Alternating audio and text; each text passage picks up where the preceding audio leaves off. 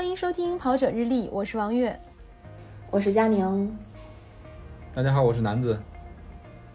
今天我们来录一期自我检讨的话题，犯懒以及克服犯懒。就是我是说这个引子真的是呃，感觉是像那个呃，这个教会里面的那种忏悔，我们对着自己的这个录录音设备，然后来反省一下自己在过去一段时间都犯了什么懒，然后请求得到原谅。嗯、这期一开始应该也是我想起来的吧，因为其实佳宁最近多勤奋啊、嗯！那天我就突然想到了为什么我这么懒，然后我就想到这么一个话题。嗯，我觉得我大部分时间都是懒得懒得跑。不但难怪你不用担心，就是有我垫底。嗯、对，一会儿月姐深刻的反省一下啊！我我我我跟我教一个五千字的检讨书。嗯，就那佳宁先说自己为什么不犯懒，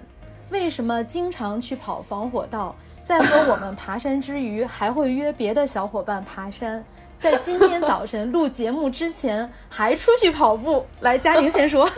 我也想问这个，这么早？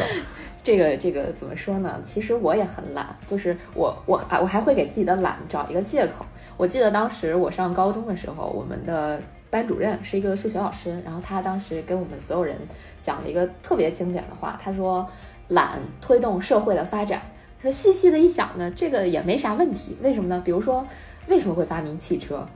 因为人懒啊，不想用腿走路啊，所以发明了汽车啊，是吧？就是呃，乍一听感觉哎，确实是很有道理的样子啊。这个我也听过。但那个汽车不一定是懒人发明的。他可能是一个很勤快然后想赚钱的人发明出来的。呃，对，所以就是说可能只是给懒找一个借口，对，提供给懒人使用，他赚了懒人的钱。哎，对对对，就是说懒，它还是这个挣钱的根源，只不过可能不是你，嗯、不是你，你懒是你要挣这个懒的人的钱，对吧？哎，这好绕啊。所以，嗯，所以我们听了这个之后，可能就把懒给理解理解歪了，偏差了。对对，他们所谓的懒，其实可能就是一种便利，对吧？更便利，更便捷。嗯，然后我们就把这个懒，其实我们是懒惰。对对对，就真的是不一样的。就这个懒，它可能是两条线，我们是以为自己走的是那个正确的线，事实上我们是呃反正确的那条线，被别人当做一个韭菜来割的那个懒。大概是这个这么这么一个流行说法。现在还有很多人是有那种拖延症，就拿着手机就能看半天。哎，这就是我呀，真的这就是我。我可能觉得就是刚才月姐说我什么跑步啊之类的，为什么不懒？可能主要原因就是我今年努力跑步的原因就是觉得我好像花了更多的时间在其他不太重要的事情上，而且就各种坚持不下来。那我想，那跑步大家都觉得跑步难坚持，那我就坚持跑步呗。如果跑步我能坚持下去，能够争取不犯懒的话，那是不是我在其他事情上就可以呃同质一下，就是也可以不犯懒呢？但事实证明其实不是。你真的喜欢的事情上不犯懒。对对对，可能是这样啊。就我我个人的感觉是这样，就比如说看书啊或者什么的，呃，我之前可能今年在开年的时候也有想过说要好好看书啊之类的，但是到目前为止我觉得我可能也没有看到我呃想要达到的那个书的那个数量。我可能觉得我从今年年初到现在也就看了不到十本书吧，然后还翻开了可能有十本左右的书，只看了十页就搁置在那儿了，这就是犯懒呀、啊！而且一直在拖延。就是你说我，呃，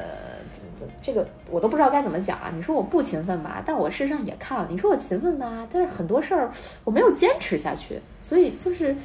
懒，他可能很厉害了，其实已经很厉害了。呃、嗯，哎，所以你认为立 flag 对治疗犯懒有没有作用？嗯我觉得是有作用的，但是我觉得也也要因人而异啊，因人而异。比如说对我来讲，我要是给自己立一个为期一一个月的 flag， 我是可以坚持下去的。而且这个事儿我试过，就是我觉得有有件事我特别特别那个呃抗拒去做的时候，我就给自己立一个 flag， 我说我这个月一定要把这件事完成。当你的信心足够大的时候，你是能做到的。比如说我四月份的时候，应该给自己立了一个 flag， 说我这个月一定要天天都去呃做一个做一条小视频，不管是多长时间，哪怕是五秒十秒，我也要去做。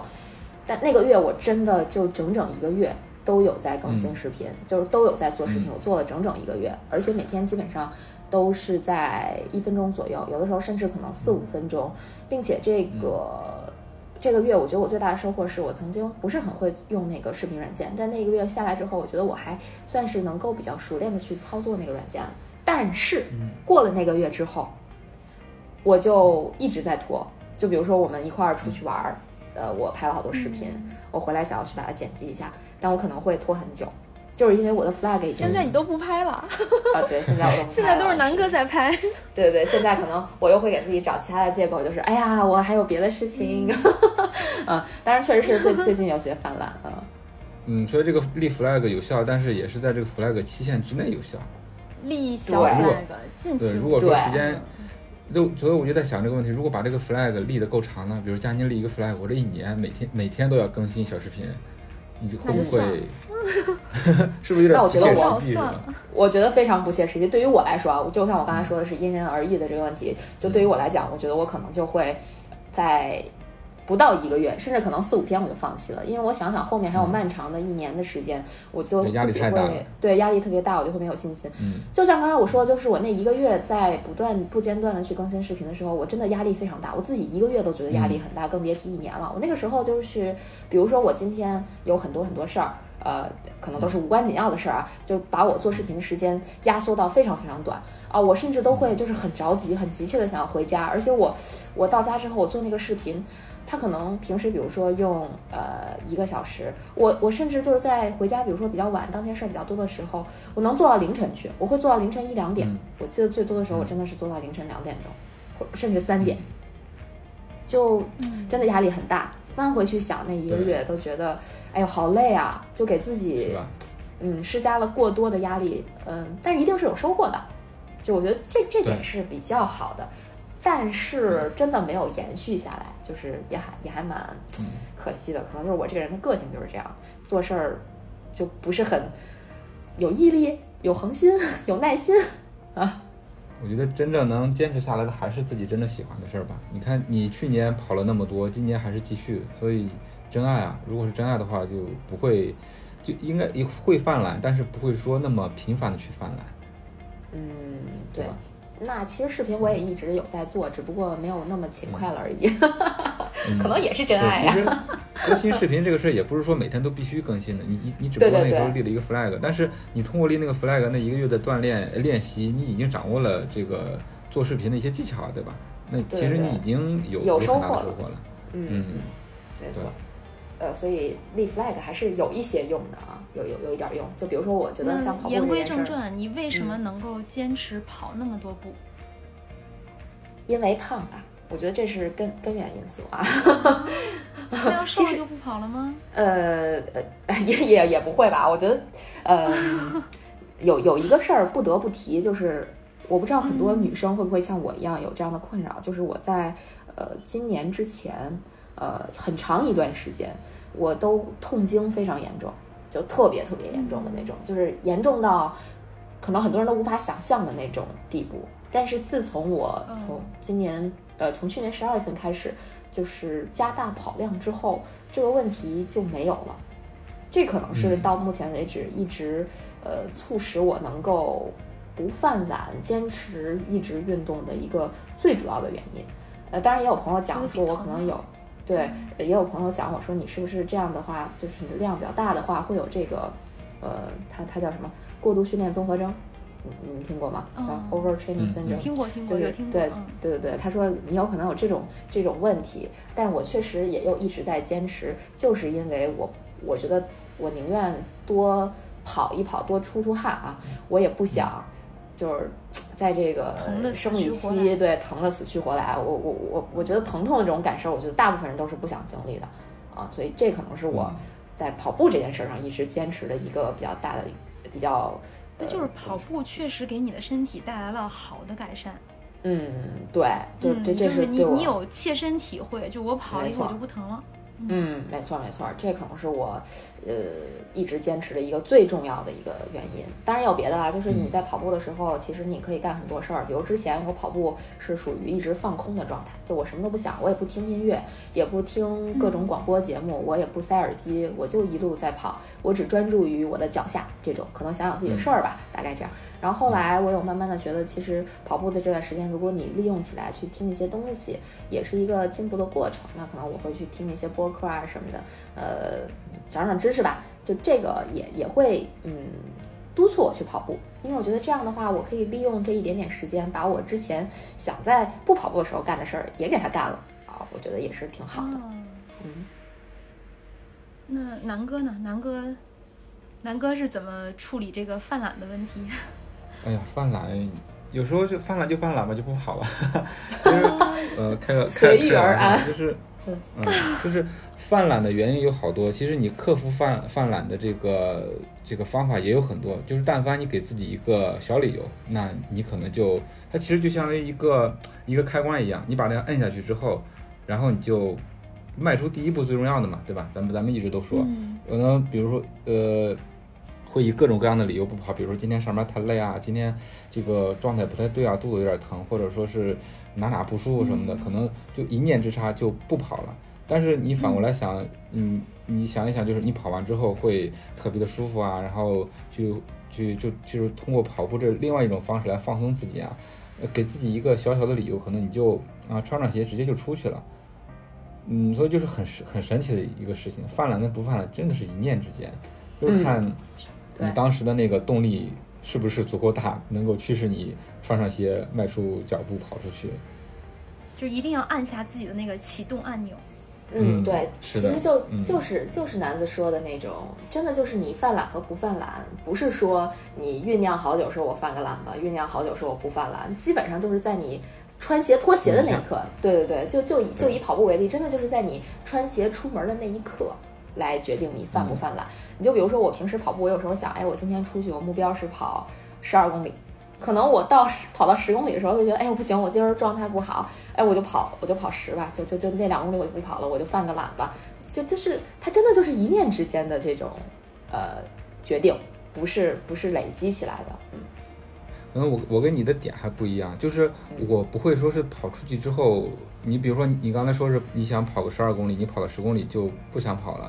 我犯懒的点就是在出门不出门那一刻。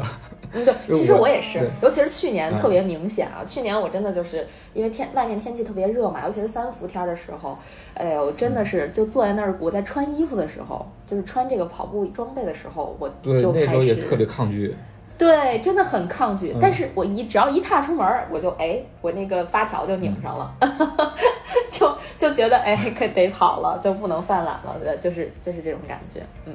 我记得我最厉害的以后就是衣服鞋子鞋子还没穿呢，衣服都换好了，然后腰包也背好了，手机也拿好了，嗯、然后我不知道是因为什么就把衣服脱啊，算了，今天不好了。你当时是有一个东西它调动了你的情绪，然后你觉得可以不跑。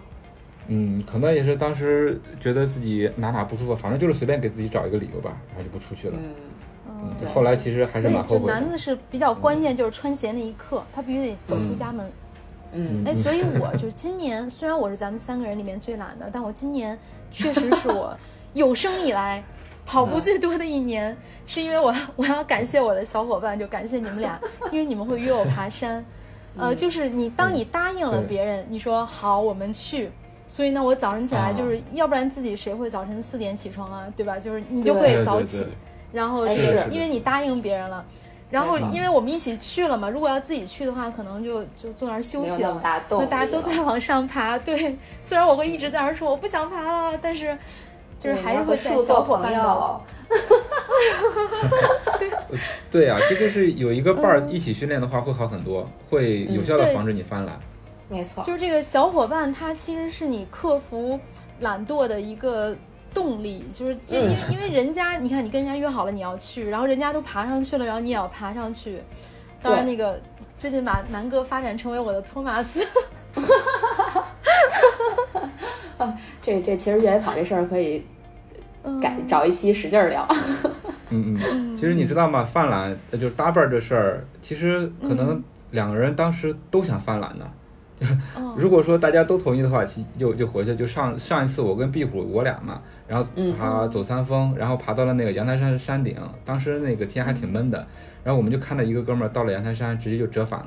然后壁虎就在那说，哎，你看人家都回去了，要不咱也回去吧，这么热的天儿。其实我心里头也是想回去的，但是我就坚持下去，我说哎呀，你看就直接下去吧，咱们今天把三峰走完得了。其实我心里头也是想犯懒的，那只不过就是当时说了一嘴，然后我们也就走下去了。对，哎，真的是这样，就是，嗯嗯，月姐说，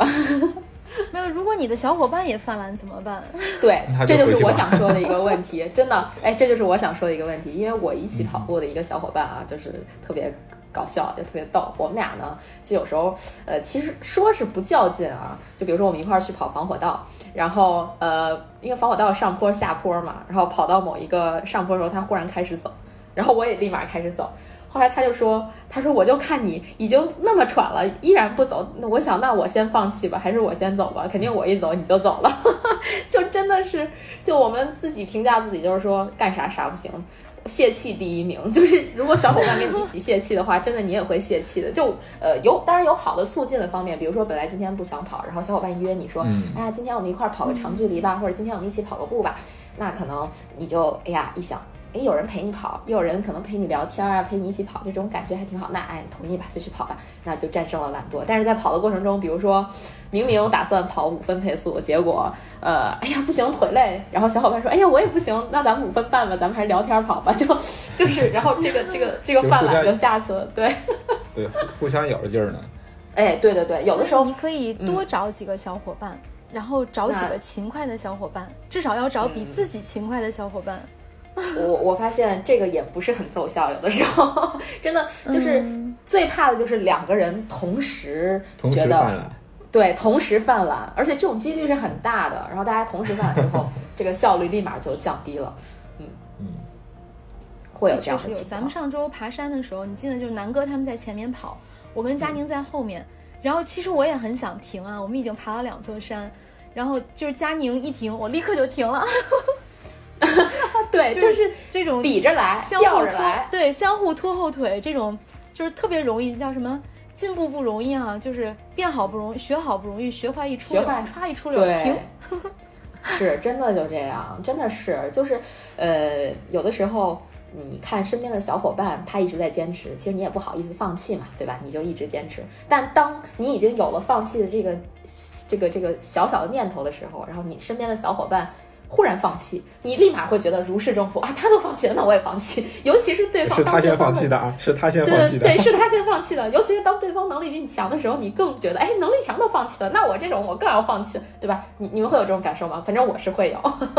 肯定会有。这个所以就是佳宁，你就不好强，就有那种特别要强的小伙伴，就是我一定要比他强，我一定要不放弃，有别人放弃了我也不放弃。你看现在有一个非常火的节目。哎，姐姐那个节目非常火，嗯、然后里面有一个女孩，最近也是在这个各大媒体被热评，就是安莹莹，她一直都、嗯、对都是特别不服输，但是很多人就不喜欢她，因为大家都喜欢那种随随便便就能成功的故事，都喜欢看到那种没有努力，嗯、然后她就获得了荣誉，拿了第一名。但实际上，我们想、嗯、这种事情其实是不可能的，我觉得不只不过有的人的努力她是放在明面上，有的人的努力她是黑练。他是在黑跑黑练， 对, 对不对？对对，就其实举个最简单的例子，我不知道大家上学的时候肯定都有过这种这种这样的同学，或者说你就是这样的同学，就是上课的时候吊儿郎当，嗯、考试的时候特别牛，对，然后考试的时候就比你考得好。嗯于是他说：“你看，哎，你看他上课天天睡觉啊，是吧？然后最后考试还特别好，就羡慕他这种哎智商又高怎么样？但你知道人家在背后付出多少努力吗？你根本看不到的，对吧？人家回到家里边，可能从从回到家里开始学习，一直学到深夜，你看得到吗？你看不到。可能人家云淡风轻的就跟你讲说，哎，我没有回家学习，但是人家背后肯定还是付出了努力的。当然，我们不排除说真的有那样的天才，就是。”就是智商真的非常高，是随便一讲，对吧？对，这这这种人也有，对对对，但大部分人都不是这样的。据我了解啊，因为但是我们的人生可能都很难拿到这种偶像剧的剧本。呃，对对，就是就是，其实这种我还挺有发言权的，因为我上高中的时候，我那个班就是在我们那个省市是特别特别。呃，就我们学校也是在我们那个省里面非常牛的。然后我们那个班，我以为你就是那种上课睡觉，然后回家苦读到夜里三点。呃、不是，我是上课睡觉，回家也不苦读，然后最后很惨的那种。啊、哦，对，这我真的是一毫不夸张说，但我身边很多同学就是有有刚才男子说的那种，就是拿着或者说月姐说的那种拿着偶像剧剧本的那种人，但是百分之九十以上的人都是你感觉他平时吊儿郎当，但事实上他回到家或者回到宿舍之后，真的会很认真的学习，最后考的就是比你好，然后让你感觉、就是、对暗地里使劲，这种人非常多啊，所以其实还是要靠自己努力。你跑得快就一定是有跑量的累积，不可能就是你平时都不练、嗯、然后一上场、嗯、一抬腿就三分四分的配速是不可能的。嗯，或者说大部分人都还是有这个自己的努力在里面的，不是说就给你看一个啊，你看，哎，我这个月都跑了这个十十公里，我就是比你快，对吧？那这种就是纯气人了，这这这咱就对这这种我觉得也没必要跟他做朋友，是吧？要不他天赋太强了，对不起，你天赋太高，我也不想跟你做朋友。大家不是一个 level。 然后然后说回跑步犯懒这事儿，呃我理解啊，佳年现在跑得这么勤奋，我觉得他是有自己的目标，对吧？你比如说你要 B Q 或者你的成绩有要求，然后反观我的话、嗯、我为什么这么犯懒这么随意，就是我现在一直还没有给自己下决心定一个目标，所以我就会、嗯、就犯懒的几率会大一些。对，我觉得有一个短期目标或者是一个长期的目标都会激励你一直坚持吧，就减少犯懒的这个频率。呃，要说我的目标的话，之前真的是去年十二月份的时候真的是有给自己定一个目标，希望今年能 B Q 啊什么的，但是由于这个现在的情况的影响，感觉今年也比较难，所以我今年其实看我跑得多，但效率不是很高，我更多的是想保持或者维持这样一种习惯，一种运动的习惯。我觉得嗯我特别羡慕的，就说一个崇洋媚外的话，我真的很羡慕国外的那种跑步环境，就因为经常出国的话，就会看到国外那些那些人，他们不管什么时间，可能大太阳也有啊，或者说下雨也也有啊，这种情况他们都还在坚持跑步，我挺羡慕这种这种嗯算是文化吧，我挺喜欢他们这种文化的。我觉得呃应该去培养这样一种文化，健康这种健康的生活方式是所有人都需要的。啊，所以我才会一直坚持。我也想看看我一直坚持下去，呃，人生会有什么变化？说的大一点，人生会有什么变化？嗯，肯定会有一个好的结果。你你虽然说现在呃比赛都没有了，但是我觉得你那个目标还是明确的。那我现在一直没有说下定决心说给自己有一个特别清晰的目标。你比如说 B Q 吧，我可能就是模模糊糊的感觉自己希望能达到 B Q 的一个成绩，但是一直没有咬牙呃定下来。所以，所以就是我现在这个经常会犯懒嘛。之前甚至说过，因为我从家到公司的话也就十来公里，我我我我在想，我每天要么就是跑步通勤，然后结果的话也就跑了一天，也、嗯、也就放弃了。骑自行车通勤呢？对，骑自行车我也在想过，就是我就是刚才说的嘛，犯懒可能有各种各样的理由，就是可能比如就比如说给自己找理由说，哎呀下面没有车棚啊，或者说是天太热了，跑过去一身汗又没法洗澡啊，就各种各样的理由就把自己给说服了。对对对，嗯，就是好，我就觉得是做一个深刻的检讨。我也觉得，就我不去跑步，可能真的是因为。对，没有没有目标，就心里头没有动力。我其实希望能够通过跑步来减肥的，就想减一减身上的肉，但是又不断的有人跟我说，其实跑步不减肥，不减肥。而且佳宁一直用自己的亲身经历、嗯、亲身经历向我证明。呃，是是是，这真的慢跑是最低效的减肥，真的是这样。这个这个是有科学根据的啊，不是不是不只是我这个个人经历，就是呃有有科学根据的。慢跑真的是减肥效率非常低的，所以如果想要靠跑步来减肥的朋友们，如果你是特别大基数的话，呃，可能还有点效果。但如果说你基数不是特别大的话，其实真的就只是慢跑。呃，我觉得不要奢望它能让你减多少斤，更多可能还是要注意饮食吧，因为这个东西之前也讲过啊，就是古人也有话说，说这个如果你想减肥的话，还是这个三分练七分吃，对吧？也又扯远了。今天我们录节目应该是之前有很久都没有录节目了，大家一直在犯懒，为什么？因为你心里有依赖。我们当时想，我们存货很多，嗯、我们这周不录也可以。嗯嗯，这一周也可以不录。对，每每到一到录节目的时候，大家就会有各种的理由和借口。为什么？因为你觉得你还有存货。但是今天我们所有人都早起录节目，南哥为此还请了假。嗯、为什么？没有存货了，马上要到上上新节目的时候了。对，就是紧迫感。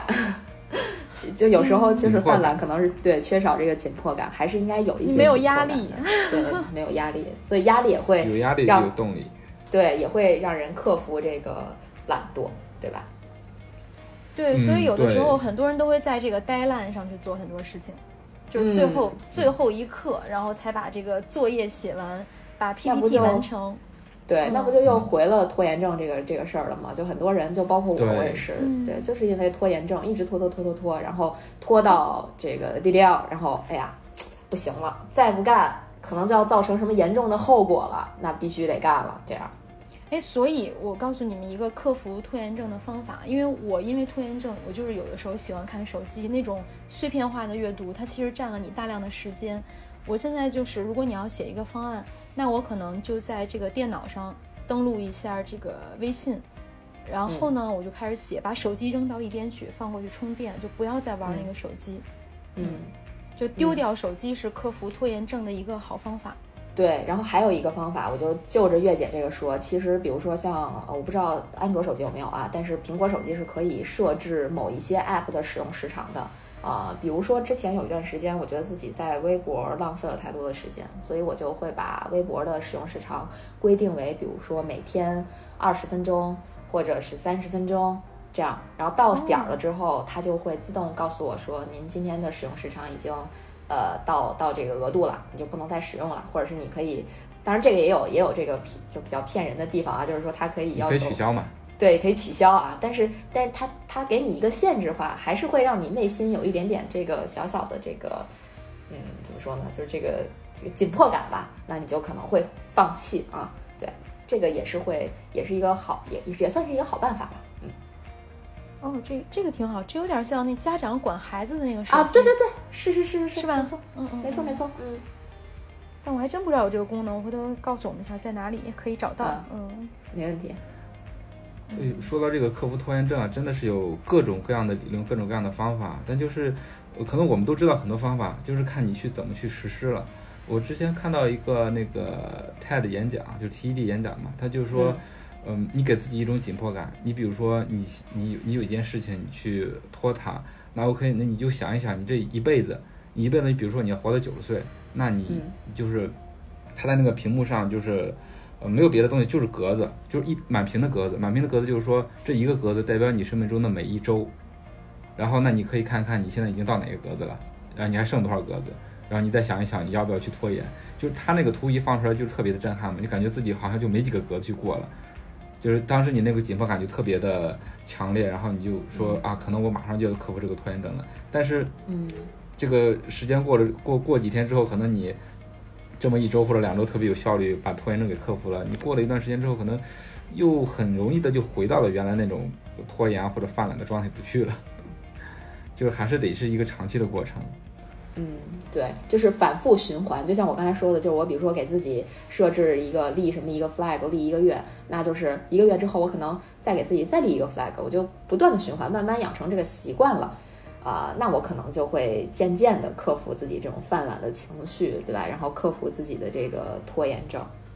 对，嗯，其实还好吧，就是这个人也不能一直是紧绷着，就是有、嗯、有有紧有松，对吧？对，就是、你 这, 这就是我给自己找的借口。就但是你心里一定得有一个标准，就是说也不能一直这么呃泛滥下去，嗯。对，一方面克服犯懒是一个漫长的修行，另外一方面有的时候可能犯一下懒也未尝不可，就是生活可能需要放松一下、嗯、而且那天我听了一个故对听了一个故事，他们说就是过去寡妇怎么度过漫长的黑夜，他们会把这个豆子一碗豆子打在地上，它是个固晌，把这豆子打在地上，然后他在夜里就把这个豆子一颗一颗的捡起来，然后当他捡完这一碗豆子的时候天就亮了。说有很多人都不理解这个故事，对吧？你们是不是也不理解？不理解，嗯、不不理解。嗯，但是你想一下，我们的人生，很多人不都是打翻了一碗豆子，然后开始捡这个豆子嘛。那我们打翻的这一碗豆子，可能是你爱了一个人，生了一个孩子，然后选了一份你执着的工作。就其实我们的人生，大家都是在这个捡豆子，嗯、然后等你捡完这一碗豆子，嗯、天亮了。嗯，啊，这个好深刻呀！对，这个真的挺深刻的，就是捡完这，但是我就想说，仔细想想也是这个样子。对，但是你捡完了这个豆子，天亮了，是是就意味着这个人生就终结了吗？那万一我这豆子还没捡完呢，那就会留下很多遗憾吗？哎呦，对啊，就是说有，就是其实你豆子没捡完，那可能就是你你有拖延症嘛，你你坐在窗边看星星了，就是我说的那个，其实你偶尔停下来看会儿星星也好呀，躺在床上发个呆也好呀，嗯，嗯不一定要忙着捡豆子。对，其实这就是人生选择嘛，对吧？咱咱这聊聊大了都，嗯、聊大了已经，这真的聊大了。对，因为有时候确实也会想，就比如说，呃，哎呦，我拖延了这么长时间，哎呦，我本来应该去干点什么，但是没有没有干成啊，什么什么的，就是会有这种呃后悔的情绪在里边。但其实我现在的心态是，也没必要太在意这个，就是已经过去的时间就让它过去吧，那你珍惜后边时间就好了，就没必要活在自责里。就这可能是我现在的一种心态吧。嗯，长大了。对，长大了，毕竟都好几章了。嗯，那我觉得就可以聊一聊，嗯，可以聊一聊我们今天要给大家推荐的这个一部电视剧。啊，这个应该有很多人也已经看了，可能有很多人还没有看，就是隐秘的角落。嗯，啊，就是我还没有看。我先说，嗯，我先说一个点，为什么最近这部电视剧这么火啊？一个是它关于人性的方面，另外一个是电影院关了好几个月了，嗯、可能这个是一部最像电影的网剧。嗯，对。佳明看了有没有这个感觉？对，因为我我禁止剧透啊，我还没看呢啊。呃、对，但是但是表情包已经剧透了很多了嘛，嗯、对不对？对呀、啊，而且很多话就是一起爬山嘛，你看我还有机会吗？啊对啊，我对这个剧的了解仅仅限于这一句话了，一起爬山一起爬山嘛。后边那句感觉到吗？就是你看我还有机会吗？啊，这句也知道，听你们老师念的，嗯嗯嗯，其他的就不知道了。啊，对我我可能稍微有一点发言权，是因为我看了这个剧，然后我也翻回头去把书看了一遍，然后我还引引申阅读了一下，呃，一个跟可能跟这个剧其实感觉关系不是很大，但是呃也会有一点点联系的那么一个算是名著吧，叫《蝇王》，我不知道你们听过吗？嗯、就是一一一本、嗯、一本写这。不能叫儿童文学了，因为里边的内容一点都不儿童。小说吧，对对，一本小说、嗯、啊，然后我都有看。呃，推荐就今天推荐这个，其实点主要还是在爬山这个点上，不在别的上。一起爬山吗？一起爬山吗？对对对对对，呃，没什么剧透的，就是呃，其实我在看剧之前已经被剧透差不多了，但我依然坚持的看下去了，就跟月姐说的是一样的，就是因为现在电影院也没有开嘛，那也没有电影可以看，那就看看。好的，这个高评高评分的这个电视剧就好，而且它很短啊，它只有十二集，这个就跟国内好多那种特别长的电视剧不一样，你就会浪费好就好多好多时间去这个看嘛。就包括平时我如果看电视剧，如果它集数特别长的话，我可能会一点五倍或者两倍的那个快进那个速看。这这部电视剧你有没有两倍速看？我想问。哦，我没有，我没有。这部电视剧我是从头看到尾的啊，就是我是正常倍速看的，因为害怕错过一些细节。因为后续也有很多人在网络上，在这个自媒体平台上去解读这部戏嘛，就解读里边的各种点，八细节是吧？对对对，八细节。那这种你就更不愿意错过，更不愿意倍速去看了嘛。所以我就是一集一集看的，但我可能还是错过了一点儿。这个可可以提醒大家，就很多人说那个，呃，我没看到啊，就说这个电视剧呃完呃一集结束之后，它可能片尾字幕的时候还会有一些彩蛋在里边，或者说有一些小细节在里边，但是我没看。我是到片尾字幕，但如果你跳过了，就是你你总是设置跳至呃跳过片尾，对对对，我就是这样跳过片尾啊，对，所以我就没看到这个，但应该也没有太错过，因为很多人都解读了嘛，那我就看解读就好了。当然也有很多。南哥是禁止剧透那种，他是不喜欢就是先看到很多。我是一般看一部剧之前，我肯定会先看很多剧透，然后再看这部剧的时候想，哦，原来这个点在这儿啊！对对，我也会，我我也是这样，我跟月姐差不多。而且我是我是我是经常会干的一件事，就是如果说它是小说改编的话，那我就会先看完电视剧，然后对再去看小说。这样，比如说之前很火的几个剧，嗯、那个《人民的名义》，我就是看完电视剧之后就看了小说，嗯、然后《大江大河》，我也是看完电视剧之后去把小说翻过来读了一遍。都是我爸妈看的电视剧。哦，天哪，好吧，暴露年龄了。其实我是一个这个五零后，其实是我们三个人中年龄最小的。呃，对，就就就这种感觉，就你看书，看完电视剧之后看书，或者说看完书之后再看电视剧，那感觉其实挺好的。你会去对应，哎，剧里的每一个人物，他呃有没有什么变化呀？跟原著有什么区别呀？嗯、这个做什么艺术创作呀？嗯、对, 对, 对, 对你看着觉得挺好玩的，挺有意思的。我我我不不去评价这个剧怎么样，就这个剧其实挺好的。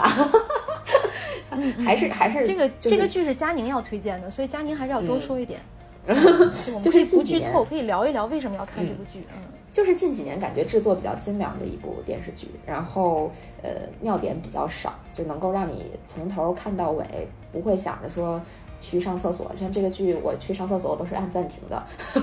啊，所以它是悬疑剧是吧？呃，对，它是悬疑、惊悚吧，都有吧这种。哦、嗯嗯，而且惊悚，我之前一直在问佳宁，我说有没有恐怖的镜头？我不能看那种恐怖的镜头。嗯、没有，没有，没有，真的就是、嗯、就是那种心理上的惊悚。对对对，这个剧就是说。让对让你去细想一下，觉得这个事儿还是有些有一些可怕的。但是我可以负责任的告诉你们，如果你看过书之后，你会发现这个剧，呃，就像网上很多人说的，他为了过审可能会牺牲掉很多书原来的一些内容。呃，书可能比电视剧要阴暗很多，更残酷的揭露了人性。对。对，就是我经常听别人讲的一句话说，其实你千万不要去考验人性，因为人性是最经不起考验的。嗯，就是这种感觉。而且就是这个所谓的人性，它可能不分男女老少，不分年长年幼，它就是很一考验人性的时候，你就会发现，哎呦，真的很可怕，就是一直在不断的变化，而且人性的这个阴暗面真的，嗯。太可怕了，我都不知道该用什么什么词儿去形容了。尤其是看过原著，所以你看这个剧并没有很放松啊。嗯、我不知道你们俩会不会有的时候会想，我其实特别累的时候会看一些就稍微无脑一点的电视剧，比如看个韩剧。嗯，对对对，很多人会这样，对，他就会彻底放松。嗯、对对对，会这样。但这个剧我觉得就不动脑子，就就有一段时间，你记得看那个《长安十二时辰》，那个剧的节奏也是比较紧凑，对，就是、还是会那种呢，可能。嗯，会让你引发很多思考，我我我觉得是这样，就这个剧还是让会让你思考到很多东西，包括因为它跟现实现实的这个时间线接的还算比较近的，然后你你也能就是从自己走过那个时代去回想一些事，我我我是这种感觉啊，嗯，所以这个不是一个傻白甜的剧，是一个可以稍微让你动一点脑子和引发思考的剧。对，还是比较烧脑的啊。然后这个这个剧其实也挺好玩的，就对比结合我最近听的一些广播节目啊什么的，我觉得挺好玩的一点是什么呢？就是你们我不知道你们有没有看那个呃这个小说的作者啊，叫紫金陈，他发的一些那个内容，就很多人说，呃，为什么会出现紫金陈这个作家？他为什么会写这些呃让大家觉得还不错的？作品啊，这种这种悬疑剧也好，这个探案剧也好，我会写这些书啊。他说是因为当时他炒股，然后呢一直炒股失败，然后需要就是继续去买这个股票，是是是去什么填仓啊，还是什么？这个我也不太懂啊，股票这个东西我不太懂，嗯、所以他就必须得一直写作，然后靠写作去赚一些钱。所以他们就说这个股市的亏空是吧？对对对，然后他们就说，原来是中国股市制造了这么一个作家，对对，造就了这么一个作家。哇，那他这两天应该没有写，这两天应该决定不写了，因为最近股市很好，我不知道南哥炒不炒啊？最近真的是收收完科技，收医疗，嗯，涨得让你怀疑人生。你说现在涨得特别猛，啊、对对对，就是、哎、就涨到你怀疑人生了。对，真的挺有意思的。而且我最近，我刚才为什么说结合我最近看的广播节目呢？就是包括那个我最近在听，呃，包括看那个梁文道的一些节目，然后他有推荐一本书，也是那个呃小李子演过的一个电影《了不起的盖茨比》，你们知道吧？嗯，看过，嗯、我知道。嗯，然后这个《了不起的盖茨比》是一本很薄的小说，这个小说的作者他就有点像这个紫金陈，他就是因为要不断的通过写作去维持他比较奢靡的一个生活啊，然后才写了那么多。他当在他写《了不起的盖茨比》之前，他就写了很多呃那种像我们现在所所说的那种什么励志文学或者正能量文学那种畅销书，就指导人生那种、嗯、啊，他写了很多那样的书，就是为了赚钱，然后维持他的生活。好像说《了不起的盖茨比》这本书就有点反映他们当时的那种生活，是他写的最深刻，对，最深刻的一本小说。但在他就是去世之前吧，这本书都没有收到很很好的效果，是在他死了之后，这本书才被评为可能是二十世纪最伟大的一本小说吧，还挺有意思的。为什么我们不能靠录节目来维持我们奢靡的生活？啊、哦，我们我们有奢靡吗？我觉得我们生活很健康、啊，就是想奢靡一下嘛。就什么时候我们能够靠录节目来维持我们奢靡的生活？啊、呃，我们只能通过录节目来告诉大家，我们还是有一起爬山，而且还安然无恙的下来了。对。就南哥还没有看那个节目，所以当我们问说你看我还有机会吗，他不会觉得毛骨悚然。嗯嗯，对对对，这个一起一起爬山嘛，这个梗也很可怕呀。对，我是准备找一个时间好好看这个剧的。对，因为我平常看的剧也特别少，就像你们说的那种韩剧啊，那种嗯不太不太动脑的，因为我我是不爱看的，因为我觉得那个看电视剧太浪费时间了。就即使再烂的剧，你一旦一开头的话，那你就停不下来了。我就特别怕，说明你没有压力，你要有压力的时候真的需要这种无脑剧来放松你的神经。对，还说还说明你是一个有始有终的人。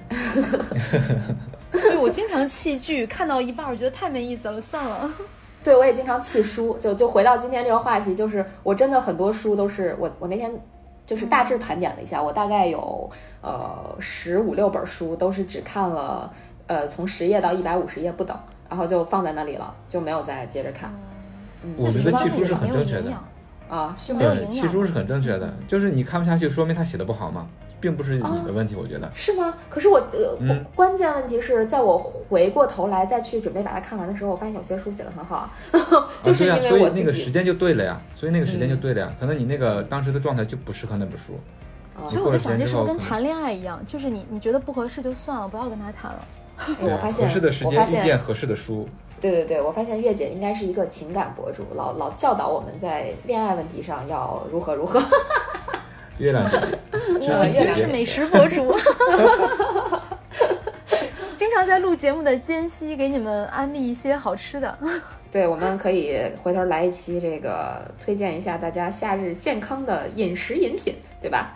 嗯，对，那今天的节目就到这里了，感谢大家的收听。如果你觉得有料有趣，赶快订阅我们的节目，同时推荐搜索关注跑者日历微信公众号、服务号以及小程序，更多精彩内容等你。